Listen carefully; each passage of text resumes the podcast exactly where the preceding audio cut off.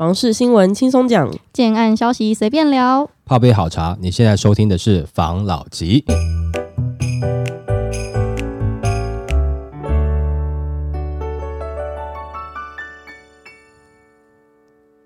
关心你的房事幸福，我是房老吉。我是大院子。我是茶汤会，今天呢，我们要来聊之前一直有讲到这个死亡交叉嘛，嗯，那我就看到一则关于死亡交叉的新的新闻，来跟大家分享一下。好，房市五年首现死亡交叉。李同荣表示，二零二四年第一季是反转关键，七大因素决定市场的强弱。内政部公布今年累计前三季建造核发宅数共十万九千五百零七件，年减十八点一 percent。另外，住宅始造核发宅数八万四千四百一十四件，创十五年新高，代表大批的交屋潮即将来临。而今年第三季住宅开工宅数三万八百九十一件，则为近十年最低。那房市趋势专家李同荣就提出警讯，他说，开工量下弯与上升的始造完工量呈现五年来首度死亡交叉，这是第六循环房市反转的重要讯息。预期二零二四年第一季正式进入反转的局面，为房价没有崩盘危机，将是以盘带跌或为跌的格局，几率较高。那他也指出，建造核发量与开工量是房市走势强弱的先行指标，而始造完工核发量是前二到三年房市强弱的后行指标。通常景气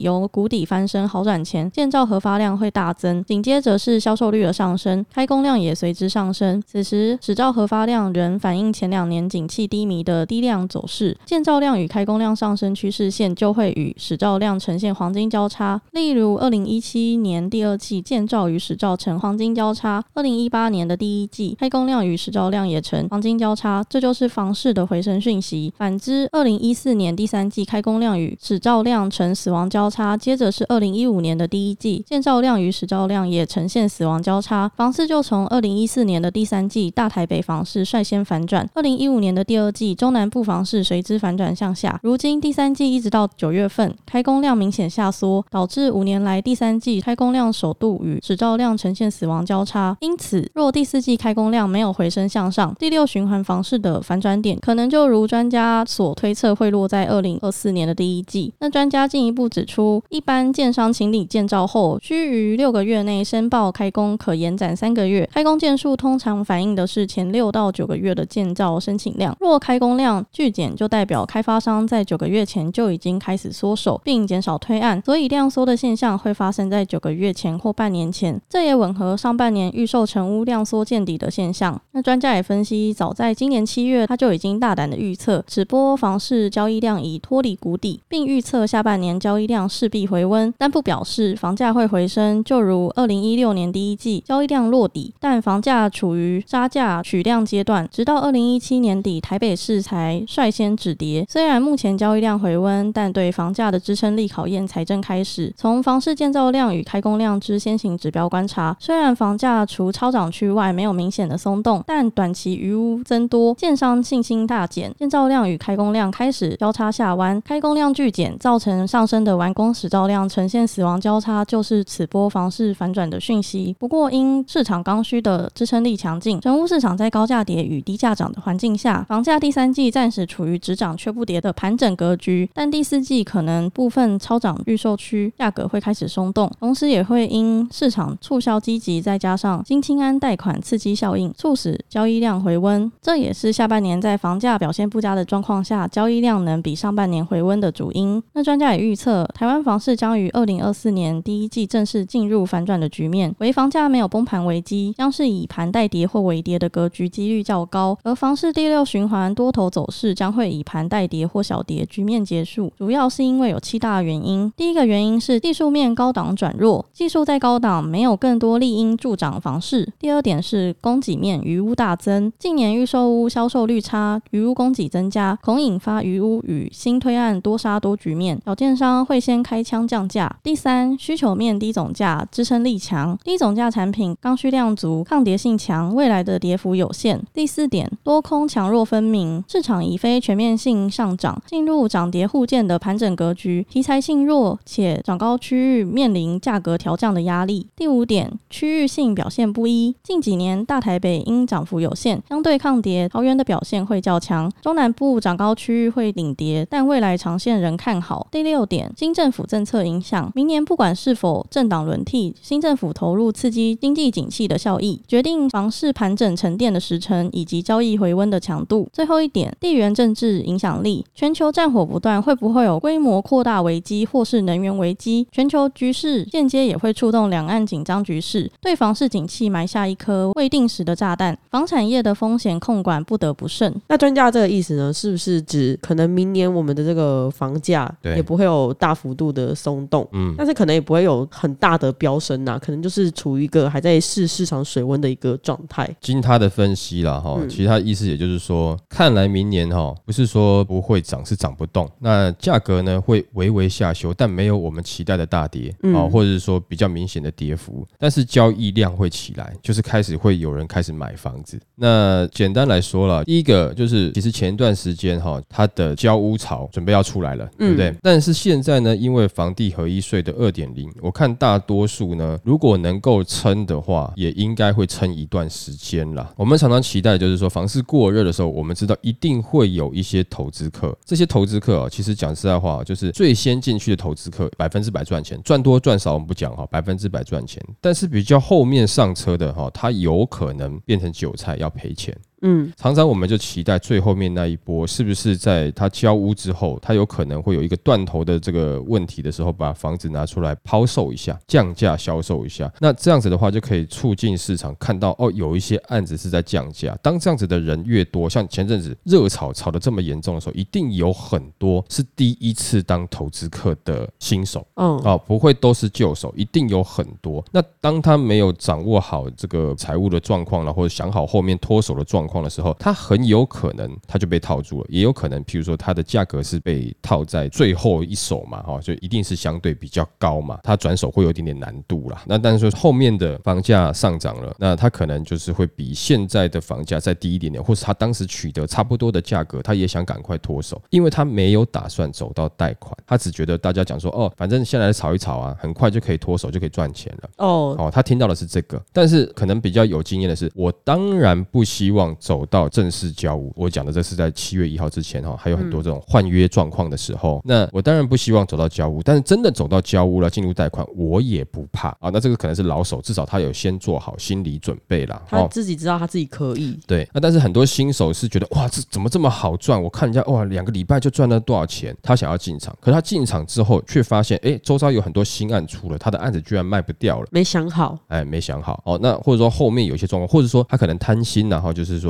拿的比较多尖一点点，那嗯，这样子的话，有一些没有脱手掉。那通常呢，以往的经验呢，哦，在这个时间点，他可能会把其中几户，或者是说手上那一户就拿出来便宜卖掉了哦。但是现在看起来，因为房地合一税二点零，然后新青安呐、再讲另外一个，除了新青安之外，其实现在整体的贷款的利息还是算低啦。虽然没有错，房价是高，但是利息是低。当然，我们不能讲说哦，把现在的这个价格跟过去看，现在是多少价格，以前是多少价格，背的那个利息应该压力会差很多啦。但是如果你把它用一个角度来看，就是以前的便当也很便宜，但现在的便当超级贵。那但是问题是，你的利息呢却比以前低很多。如果说你以通货膨胀的角度来看的话，好像这个价格呢，它没有到完全夸张到不成比例啦。虽然说现在是不成比例哦，不到完全夸张，人家就只差这个字而已啦。然后嗯，所以有些人当然会选择，那我是不是我这段时间我就撑一下，或是我宽限期使用一下？那这样子的话，你的抛售没有办法显现出来。虽然说我们知道交屋潮来了哦，那交屋潮基本上照理来讲应该可以看到一个下修的状况。同样呢，其实其实建商也在担心这一点。他刚刚不是讲的，有些建商他也没有在大推案，他其实也因为在想说，前段时间这么多的交屋，会不会有？不要说会不会啦，建商自己都知道有多少投资客啦。嗯，对不对？投资客的目的，他绝对是为了获利，所以他一定会在一个时间点拿出来卖。按、拿出来卖的时候，会不会伤到我的心安？这又是另外一个问题。那再来另外一个是，刚刚专家有讲到说，哦，那这样子的话，其实抓一抓也是要九个月过去嘛。死亡交叉之后，从现在开始看，他也是抓九个月嘛。我上次不是讲说厉害快的话，八到十个月之间了，他刚好抓中间。那慢的话，可能要两年了。他从现在才开始要去选地看地的话，好。要讲的重点是，其实不是说现在房价还会涨，但是要讲的是交易量慢慢会回来，当然会有越多人出来愿意出售。那不管说选举结果怎么样，或者是说最近的这些一些地缘政治怎么样，因为最近好像这个原油的价格又稍微有点下降了，没有说去限量供给这样的问题啦。有很多人在问联准会的主席说，是不是停止升息要降息了呢？哦，当然他一直没有给正面的回应啦。啊，但这些东西都不管了。如果说今天以自住的需求来看的话，大概你要买的话，也就是说你会看的区域有没有可能它的价格就咬住了啦。嗯，那但是如果说就是之前空炒的一些区域哦，你当然是有机会去杀价了。那当然很久以前呢，我忘记是多久之前有讲说，有些价格它会慢慢涨上去以后，它需要一点点时间大家适应啊。那当然那时候就被有人吐槽，我不知道这位网友现在有没有在听啊？就是说，的确你觉得很不合理，我现在就买不起了啊，涨上去以后怎么会等了两年我就买得起？对，但是市场可能不是只是看你单独你一位，它可能是看整个市场的状况。就是两年前可能你会看这个地方，但两年后有更多的人他愿意来看这个地方了，而且更多的人他可能是对于这个价格他是比较能接受的，所以慢慢会变成这个价格它是如果说它没有抛售潮的话，它就 hold 在那边了。那 hold 在那边最难过的是什么？其实大家自助客不要觉得说只有你们难过，其实我知道也很多有一些比较资深的这种投资客他也难过了。因为他们就是第一手他拿到了，然后他就赚了钱，卖第二手、第三手、第四手的投资客哦。等到好，比如说第五手投资客拿到，他就等这个时间点，等这第五手投资客有没有撑不下去的时候，还有再去把它买回来，用低价再把它砍回来。砍回来以后哦，他预期是什么？我第一手已经赚一波了啊，我现在砍回来，哎，你不觉得那价格其实比你第一手来的高啊？没有错，但是问题是他会知道，他可能后面两三年还有一些涨幅，对他知道那个第二手又要来找他了。这养套杀吗？对啊，就这种感觉啊。第二手、第三手，其实讲实在话，那这些投资客。明明知道一手转一手，为什么还要去接？不，他看就是利润嘛。对啊，他才不管你那个。我跟你买的时候，我多加个五十万给你；我卖给别人的时候，我多加个一百万，我把那五十万赚回来，就是转交到后面去嘛。嗯，对他来讲就是有利可图就好了。嗯，啊，就是他的角度会是这样子，所以他们可能会觉得说啊，这个时间你价格没有下降，那可能有些东西我就不好入手了啦。但它里面有讲到一个，现在就是高价的哈，就是降的幅度会比较大，大平数的哈，它势必得降，不然的话以总价来讲就是。问题很大啊，它能够销售的客户群就变更少了。那但是小平数的没有这个首购族多嘛？啊，新清安又给他们一些协助嘛？那自然而然小平数的可能它的价格下修的力道对就不够了啦。哦，当然因为专家在分析的市场，但除了预售案之外，其实也包含着一般的新城屋跟中古屋市场。嗯，哦，那现在状况是这个中古屋市场呢，可能开始会有一点点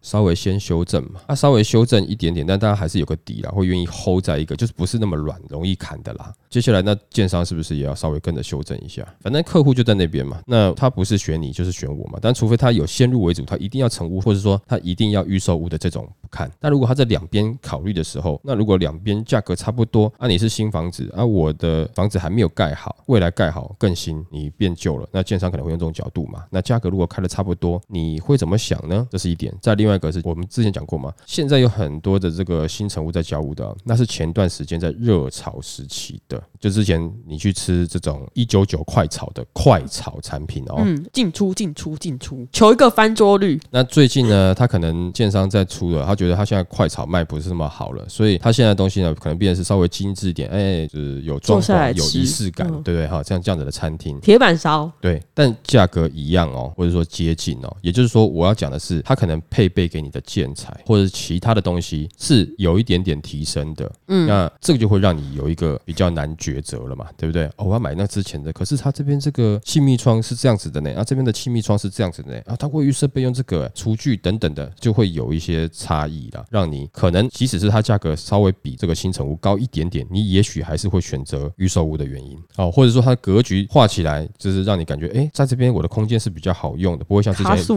像之前很多手枪型嘛，哈，或者长廊型的这种。我是前阵子在看一个台中的案子啊，嗯，就真的看到手枪型，我就是认真有点吓到，嗯，因为之前一直讲手枪型、手枪型，但是我没有很常看到这样子的案子，对。然后一看，我想说，Oh my god，怎么住？对啊，啊，你就会觉得空间摆放很很不好，那个动线会你觉得很不舒服，对啊，对不对哈？所以这个时间点就是说，等到差不多了，大家要去看房了，那这个会变成是呃你的一个抉择的点，你到底是要新城屋、中古屋。还是你要预售屋，这个它毕竟会在这地方有那么一点点的竞争力啊。但是呢，最近呢，我还是从前几集跟大家分享的嘛，我就建议大家，你还是可以去看看啊。那这段时间就不急了，给你一个喘息片刻的一个机会，不急，这段时间看看，先看看。那也许选完之后，可能这个要看看各个建商的评估啦。照目前得到的消息，当然是有很多觉得是甜的。那会不会选后造成有些建商信心大增？那价格？又加上去呢？这不敢讲，因为这些我们知道这些建商他现在也没有开卖嘛，对不对？哈，只是我们大概听说了哈的一些价格是，哎，挺甜的啦。是这样子，那当然就刚刚讲的嘛，哈，建商在评估会不会在明年有可能这种余物量过多，或者是说有一些交屋潮，会有有一些拿出来争市场的这样子的状况，我相信建商也会去烦恼这个部分啦，所以它会让它的价格太高，然后帮助这些准备要拿出来销售的这些投资客先跑掉呢，还是他把价格开在一个跟投资客价格差不多的产品，让投资客暂时跑不掉呢，先跑掉他的建案呢，我们就。看看啦，好吧，OK，来下一则。北台湾房市稳定，但不同区域两样情。有的接待中心像蚊子馆，三重、林口却买气夯。代表北台湾新建案市场概况的住展风向球，在二零二三年十月分数是四十五点五分，分数较九月的四十六点五分减少了一分。对应灯号依然为绿灯，是连十一绿。风向球六大构成项目呈现四平二降，待售建案个数、溢价率、来客组数、成交组数分数持平，预售屋推案量、新城屋户数。分数下滑。那根据专家表示，由于九月新建案供给量处于相当高水位，十月的预售屋推案量及新城屋户数的对应分数皆有下滑。不过，观察代表市况的来客组数、成交组数分数，十月北台湾整体新建案市场人气买气表现稳定，并已有指标案强销中的新北、桃园、从化区市场较热弱。整体来看，供给稍减，但买气稳定下，选前北台湾新建案市场稳步前行。十月预售屋推案量。约七百多亿，北台湾单一案量逾十五亿以上的指标案，分别分布于台北市北投、大安、中山、南港、新北市三重。淡水、桃园市中立、桃园、龟山等地区，那十月完工释出的新城屋户数超过四百户，单一案量逾十五亿以上的指标个案，区域分布为新北市五股、淡水。虽然十月新城屋户数较九月减少超过两百户，不过拉长时间来看，十月新城屋户数仍在近一年次高点。至于待售住宅建案数及溢价率两项的数据月减幅都在零点六 percent 以下，变动不大。那根据住展风向球追踪。的指标建案平均来客组数约为二十五点三组一周，较九月份的二十五组一周增加了零点三组一周，月增一点二 percent。那平均成交组数约二点七组一周，较九月份的二点三组一周增加了零点四组一周，月增了十七点三九 percent。专家表示，进入第四季，北台湾各区市况的温差越来越大，在市场较冷清的区域，部分业者将推案计划销售资源移到明年选后，当前则低调销售已进。常建案使接待中心就像是冷气进入节能模式，仅保持低频运转。至于市况温热的区域，像是新北三重、林口跟桃园、龟山、中立等区，因市场持续有自住及自产买盘支撑，业者按原定计划推出指标案，并寄出介绍赏屋赠礼等活动冲人气。买气方面，近期已搭配有早鸟优惠的指标新案，销售表现最佳。一是建案刚推出，对消费者而言有新鲜感；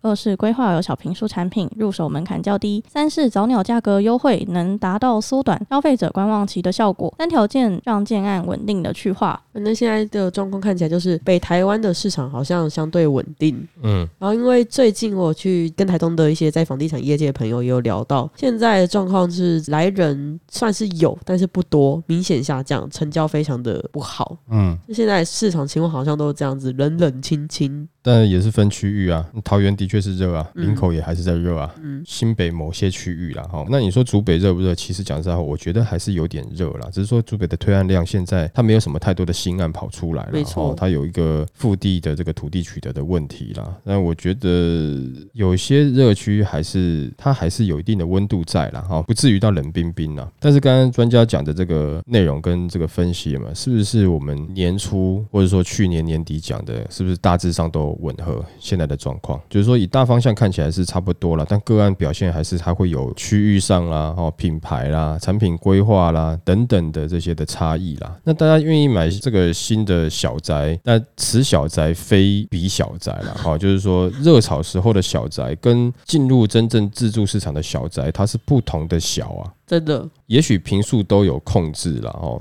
没有错，但是。在规划上跟建材的用料上，我相信就是会有一些差别的啦。真的，前一个只是为了控制价格，对。那后面那个除了想要控制价格之外啊，也希望提高一点 CP 值嘛，对不对？哈，这样的差异对于可能自助客来看的话，他就会觉得说，哦，那我这样是不是选择新的案子会不会比较好一点点？哦，更符合我现在的这个需求嘛？因为我讲实在话哈，我们都知道说，呃，你买房子哦，当然地段是一个绝对的优势啦。哦，你一定要去考虑的。可是问题是，年轻人他如果说要买来自住的话，我同样的价格啊，同样的价格，你的区域可能比较偏市区，或者说核心区域，但你房子真的是老旧到一个不行。那我这边稍微旁边一点点，我大众运输有办法，或者我自己有办法处理交通的问题的话，我住的是新房子，同样的钱你拿出来，你的感觉到底是什么？就是你到底要住新房子还是老房子呢？目前看起来啦，多数的年轻人。还是希望能住新房子啦，对，但这个也不是吐槽了。但我发现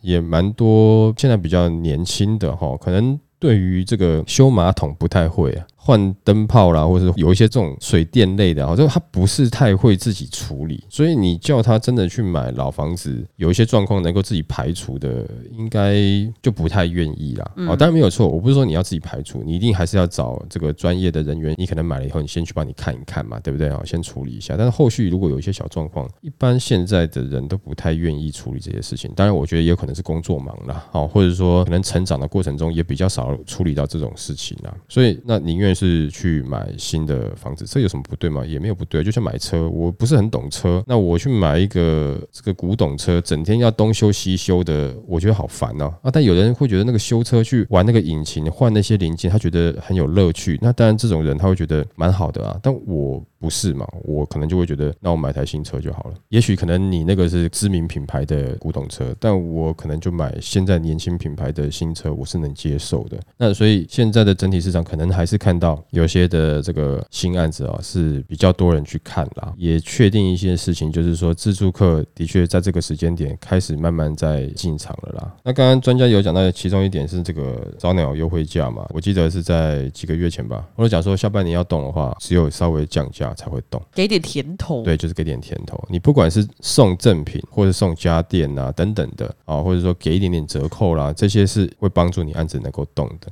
但不过我们那时候有讲一点嘛，就是冷的地方，或者说炒过头的地方，或者说它原本条件没那么好的地方，可能在这段时间你稍微下修，也不一定能够换到好的成绩啦。这也难怪很多业者现在就等于是说，就先放冷吧，反正我现在做什么都是多的，盯住先对对对对，我就先放着，等到要降价，也许也是明年的事情，或是要干嘛是明年的事情。看别人看附近的案子怎么决定。对，那因为我现在做什么就都不会有用了，都是多的了，就暂时按兵不动了，好不好？这是目前现在市场的状况了，对不对？啊，虽然说这个成交有提升了，但目前这个也就是在讲上个月的事情了。但是十一月、十二月到一月这段时间真正进入选举的时候，又有多少人比较这个有胆识的开始买下去？这个就有待后续的数据来看了，好不好？OK，好，来下一则。闭眼买房都躺赚，一开始选错就套牢，这七类房才值钱。常言道，选择大于努力，这话用在买房投资上，简直再贴切不过了。同样是一千万元现金，如果投资眼光足够，选择在大城市购买核心地段的房产，十年后一千万元现金已经变成了三四千万元市值的黄金屋。但如果一开始就选择错误，拿着一千万现金在收缩型的城市买房，那么不仅房子的上涨幅度有限，而且可能套牢，只能自住。那过去这几年，伴随着我国房地产的不断发展，很多城市的房价都增值不少，因此很多人都说闭着眼睛买房都可以躺赚。更有甚者直言，买房才是积累财富的最佳手段，也是普通人最好的投资方式。根本原因是过去长久以来，房地产和经济深度捆绑，不管在什么时候投资买房都是稳赚不赔的生意。由于这种观点，过去这些年我国房地产市场的投资炒作氛围才那么热络，有钱人名下已经有多套房产，但人乐此不疲。没钱人借贷啃老也要买房，但殊不知这些鼓吹闭眼买房稳赚不赔的观点其实是有问题的。首先，房地产创富的仅仅只是一小部分的群体，房价上涨确实带来了房产纸面财富的升值，但绝大多数人买房都是用来居住的，不可能把自己居住的房子卖掉套现。其次，正是由于听信了很多专家的买房赚钱论，误认为买房赚钱适用于任何的城市、任何地区、任何区域，所以很多人盲目购房，导致最终买到的房子不仅不是自己喜欢的，而且不具备太多的升值空间。那事实上，随着我国房地产进入新的发展阶段，人口转移、购房主力人群、购房需求、个人喜好等方面都发生了本质变化。过去放之四海而皆准的买房法则，在未来可能并不适用。只有满足居住舒适、稀缺和具市场前景的房子，才会是未来的黄金屋。而这样子的房子，在很多时候都是供小于求，且购房者往往需要拥有一定的经济基础才能买到。换言之，并非人人都能拥有。那怎么样子的房子才会符合这样子的条件呢？这边就归纳了一下，大概有如下几类：第一个就是大城市的市区核心区域中的新建高品质住房；第二个是城市中靠近湖泊跟公园的房子；第三个是养老功能齐全的房子；第四个是物业品牌能力强的品牌社区；第五个是好学区的学区房；第六个是捷运房；第七个是周边生活交通配套设施完善的房子。那这两年在房价不断攀升下，政府各项压制措施不断出炉，甚至有违宪之余也在所不惜。在政策严控下，我们的买房思维也有必要做适当的调整。至于这几年房市的可能走向，专家说明年是重要的大选年，政府在房市政策上一定得做必要的表态，甚至压制及扭转市况。当前的房价高是不争的事实，但这是长期累积的结果。地价高、营造新建成本高，这两项就占了房价的七十五 percent 左右。这边是以台北市为例，那明年的碳税即将开征，会拉高水泥、预拌混凝土、钢筋、铝料价格，劳工问题也没有疏解，营造成本不仅不见跌，还可能会涨。地价又是看高不看低，房价会怎么发展？大家可以自行衡酌。那对于买房这件事，专家的忠告是：一定要建立一套符合自己条件和需求的房地产知识体系，切记人云亦云，尤其不要轻信那些靠流量为生的江湖术士的胡乱言论。毕竟买不买的结果，还是得由你自己来承担。对我们就是那种靠流量为生的江湖术士。他好凶哦！我才要说他前面那七点很废话嘞。嗯，好了，来专家讲的重点就是说，你买房哈，我们归纳一下底下要买的这几种房标的。其实我觉得它归类完了后，就只有一个啦，就是说你买不起的房。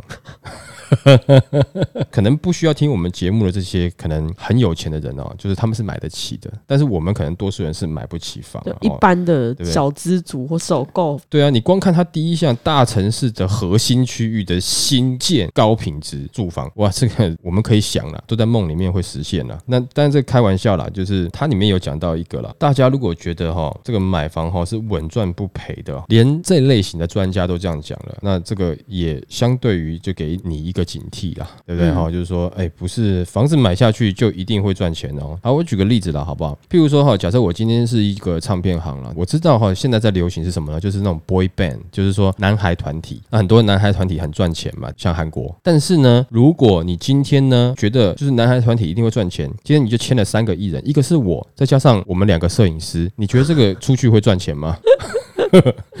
赔死你哦！对不对？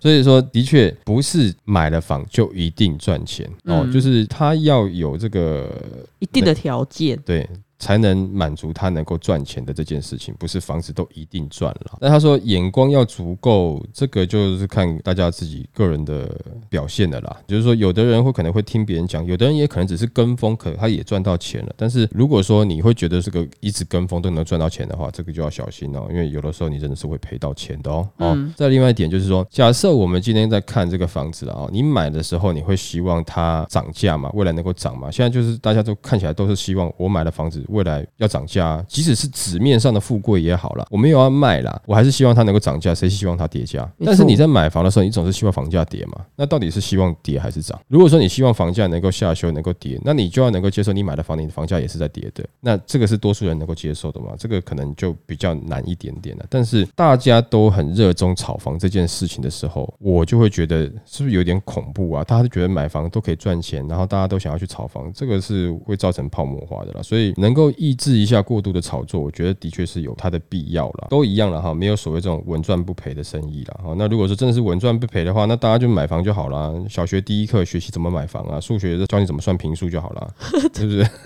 算平数到底一平多少钱啊？然后那以后每一个人都要接的东西都比销售人员还要会算。对啊，是不是？那根本就不需要那个了，还读什么书？不是说买房就绝对都会赚，但是有人会赚，都一样了，各个行业都一样了啊。就是有的人会靠这个赚钱。有的人不会嘛？啊，举个例子啊，常常有人讲说，我看你好像很会煮东西嘛，你煮菜很好吃，你去做吃的，因为你做吃的就赔钱了。你自己在家里煮还是很好吃，就搞不懂为什么你在家里煮这么好吃，你出去做还赔钱？不是啊？那你在外面开餐厅，不是只是你会做，你的管理、你的内场外场、你的出餐顺序，对不对？你的装潢、你的菜单设计，还有你的食材取得，到底能不能够便宜，那是另外一个事的，不是只是在那边煮的事情的。嗯，啊，所以不是说你。会一点点什么，就一定保证你能够赚钱了哈？好吧，反正专家刚刚讲那些有没有？就是大家听听，就心里面消化一下了。就专家的意思就是说，呃，可能房价它不一定会有力到下跌了。那你要去选择哈，就是放眼看的，就是那种小的时候你在我长大以后的愿望里面的哈，作文的，比如说我长大要当总统哦，我长大要当太空人。那你选择房子的时候，就是选择那种啊，你感觉很遥远的，基本上是不会错了。只要选这种就不会错了。你选到了以后，你买不买得到那是另外一回事。能不能实现又是 就是真的另外一回事了。但我会觉得，如果你能够接受交通刚好可以符合你的生活了哈，就是最低限度的符合，不是说最高限度的符合。然后你能够接受房价，它买了以后它会慢慢下跌的。那我觉得你其实有很多产品可以买了。如果你只是自住需求的话，讲实在话，你自住哦，真的只能自住的话，那个纸上富贵哈，对你来讲帮助不是那么大了。好，但是我不能讲说完全没有，因为因为也许万一哪天你想要增贷，你的房子就没办法增贷，那你就少了一笔资金的运用。但是如果说只是单纯这样看，你没考虑这一点的话，好像差异就没有到太大了。你可能可以把平常要付的这个房贷拿下来省下来去做一些进修啊，哦，或者说不要说进修了，整天讲那么正面的，就拿去吃吃喝喝吃到爽也好，对不对？这也是一种方式啦。不一定买房就是要把投资挂帅，它就是一个像圣经一样。我也可以买房，就单纯就是只是想要自住啊，对不对？就像是我要组 boy band，就男孩团体，我就专门找方老吉加两个摄影师，就是这种，我宁愿。赔钱，但我看了也爽。就哎，搞不好意外的，他们变成谐星三人组，意外火红，是不是？吓到，这难讲嘛，对不对？哈，所以当然有投资的角度去思考是好的，但是也不用太偏执了。哦，OK，好吧，今天我们就分享到这边喽。好，好，谢谢大家收听这一集的烦老吉，拜。